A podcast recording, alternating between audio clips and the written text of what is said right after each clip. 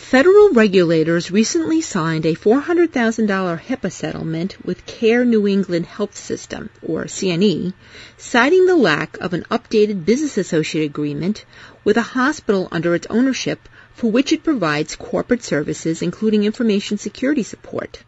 That hospital, Women and Infants Hospital of Rhode Island, or WIH, reported a breach in 2012 after CNE lost unencrypted backup drives containing data of 14,000 patients. So why did CNE get reprimanded by the Department of Health and Human Services Office for Civil Rights for not having a BA agreement? I'm Marianne Kolbasuk McGee, Executive Editor of Information Security Media Group. Today I'm speaking with privacy attorney Adam Green of the law firm Davis Wright Tremaine. Adam will explain why business associate agreements are needed in circumstances that don't necessarily involve clear-cut business associate relationships. So, Adam, for starters, in its investigation into the breach involving Women and Infants Hospital, OCR discovered that the hospital and CNE had signed a business associate agreement in 2005, but that it hadn't been updated in compliance with the HIPAA Omnibus rule, which went into effect in September 2013. However, OCR in its resolution agreement with CNE says that CNE is an affiliated covered entity of the hospital, not a BA. So what is an affiliated covered entity and why is there a need for affiliated covered entities like CNE to have a business associate agreement with covered entities like Women and Infants Hospital, which are part of their own same company? It's a complicated set of facts, and I'm not sure that in this case the parent entity, CNE, was actually part of the affiliated covered entity, and I think that's part of the problem. So every healthcare system with multiple legal entities is going to be somewhat different, but picture this as an example. You've got a parent entity, and that parent entity may provide various levels of support to its subsidiaries. The subsidiaries may be the actual hospitals or medical clinics and may actually provide the health care, whereas the parent corporation, the parent entity, does not actually provide health care, but it provides legal support, compliance support, IT support. The, the privacy and security officers may be employees and part of the parent entity. And so you'll have this relationship where you'll have a parent that doesn't technically qualify as a covered entity because it's not a healthcare provider and it's not a health plan or a healthcare clearinghouse in most cases. And then you'll have its subsidiary organizations, which may be wholly owned members um, where you're talking about nonprofits. And that's where the actual healthcare providers or in some cases also health plans may reside. And so those will be covered entities. And under HIPAA, when you've got multiple covered entities under the same common ownership or control, such as in this example, they can form an affiliated covered entity. And there's benefits to doing so because by forming an affiliated covered entity, or an ACE for short, you can best maximize information sharing, and there's at least a, a strong argument that you'll reduce your liability if there are system-wide problems but only covered entities can be part of an ACE. And so the parent entity in this case would not be part of the ACE because it's not a covered entity. It's not a healthcare provider, health plan, or healthcare clearinghouse. And that's where you get into, I think, the sort of situation that we may have seen in this most recent case, which is while we traditionally think of business associates as our vendors, a parent entity that is providing support services to its subsidiaries or wholly owned members is actually going to qualify as a business associate. Even though it may be essentially controlling those underneath it in the corporate chain, it will qualify as a business associate when it's not itself a covered entity. And so in this example, you may have multiple subsidiaries who may qualify as an ACE if they choose to designate as an ACE but they should have a business associate agreement with their parent entity if the parent entity is not itself a covered entity. Now, I've seen other healthcare systems where this is different. So for example, sometimes the parent entity is actually a healthcare provider itself. And in a case like that, it could be part of the ACE. But that is not always the case. And so you have to look at, for each legal entity, is that legal entity a covered entity? And if so, it potentially can be part of the ACE. And if not, is it providing support services to one or more covered entities, in which case it's going to be a business associate. And then one more thing to add here is that business associate should of course have a business associate agreement, and the omnibus rule required some admittedly pretty minor changes to update business associate agreements. And while the compliance date for the omnibus rule was September of 2013, if you had an existing business associate agreement in effect, you were grandfathered, if it was a compliant business associate agreement, and given an extra year until September of 2014 to update your business associate agreement. So in this recent settlement, they indicated that the business associate agreement was not updated in September 2014, which is the end of that kind of grandfather period that Omnibus Rule provided. So that's why they used the date of September 2014 rather than September 2013 for when the business associate agreement should have been updated. Now, under HIPAA, there are also relationships called organized healthcare arrangements, or OCAs. What is an OCA? And please give an example of a type of OCA, and when do OCAs have to worry about BAAs? Organized healthcare arrangements. There, that's essentially an arrangement in which multiple covered entities participate in kind of certain joint activities. And there are different forms of OCAs. And so one form of an OCA is a clinically integrated setting where individuals would expect to receive care from more than one covered entity. So an example of that, really the archetype of that, is a hospital and physicians who have privileges at the hospital. They're not employees of the hospital. They're, they're generally not members of the workforce of the hospital. But when you go to a hospital, you're expecting that you're going to be, receive services from physicians with privileges at the hospital.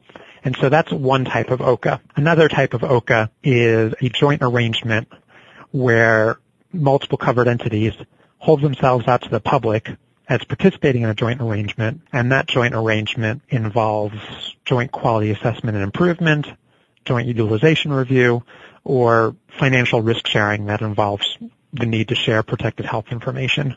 So the original archetype of this was an IPA, an independent physician association, where to the public it may look like these physicians are essentially acting together as a medical practice, but they're not technically in a partnership or a single entity. And so you have the second type of OCA that was created to, allow potential sharing of protected health information for financial risk sharing, kind of distribution of income amongst physicians in that example, or joint quality assessment activities. More recently, we see accountable care organizations as a good example of this second type of OCA, where entities hold themselves out to the public as participating in an accountable care organization network and will do joint quality assessment, financial risk sharing amongst the different participants. So that's a second type of OCA. There are a few other types of OCAs that relate to group health plans where they may be, for example, they may have the same plan sponsor. And the benefits of an OCA is generally that you can better share information amongst members of the OCA than if they were not involved in an OCA. So for example, when one covered entity shares protected health information with another covered entity for the recipient's healthcare operations, there are certain conditions that have to be met.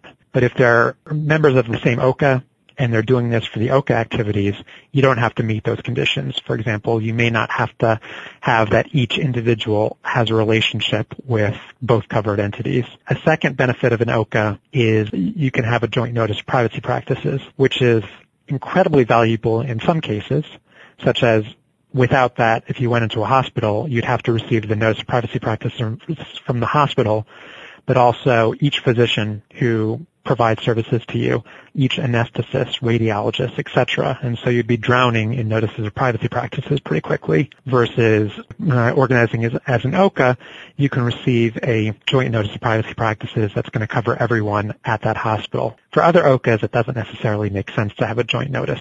So for example, in an accountable care organization network, it may not make sense to have a joint notice. And then the third benefit of an OCA is that you don't necessarily have to have business associate agreements with each other when you're performing kind of mutual OCA activities, so joint quality assessment. There's some question though as to whether you still have to have business associate agreements with each other if the different covered entities are doing things that are not kind of for the joint benefit of the OCA, but exclusively for one entity's benefit. So an example of this is a hospital and a physician with privileges.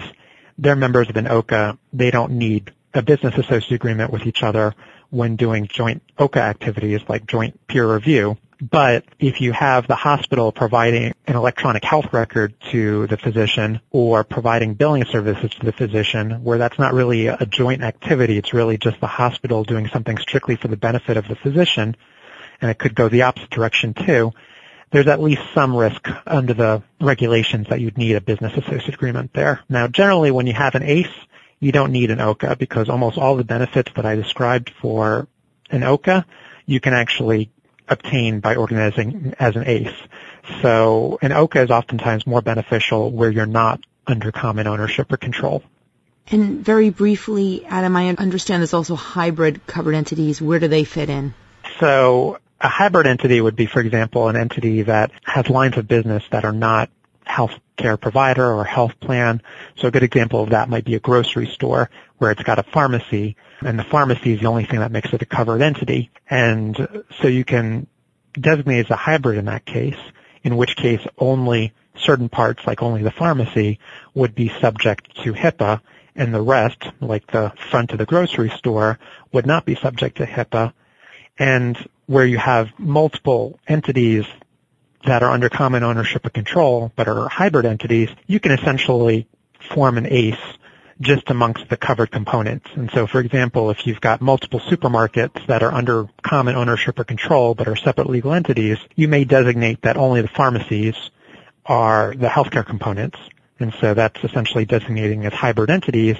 And then you can form an ACE, an affiliated covered entity, with just those pharmacies so that the rest of the supermarkets are essentially outside of HIPAA while the pharmacies of these different supermarket legal entities that are under, under common ownership or control are treated as if they're one pharmacy chain. So Adam, with all these complicated relationships, affiliated covered entities, OQAs, hybrid covered entities, and the information sharing that takes place, there seems to be risk involved with the sharing of information. So who is generally considered liable or responsible for protecting the patient's PHI against breaches all the parties, certain parties, or does it depend on the circumstances?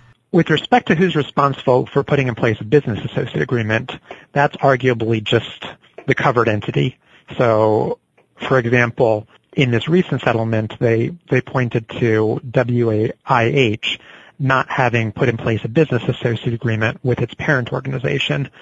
Now, that's putting in place the business associate agreement, there's nothing that we've seen in the regulations or preamble that suggests that a business associate has to put in place a business associate agreement with the covered entity. So that obligation really falls to the covered entity to put in place a business associate agreement with the business associate.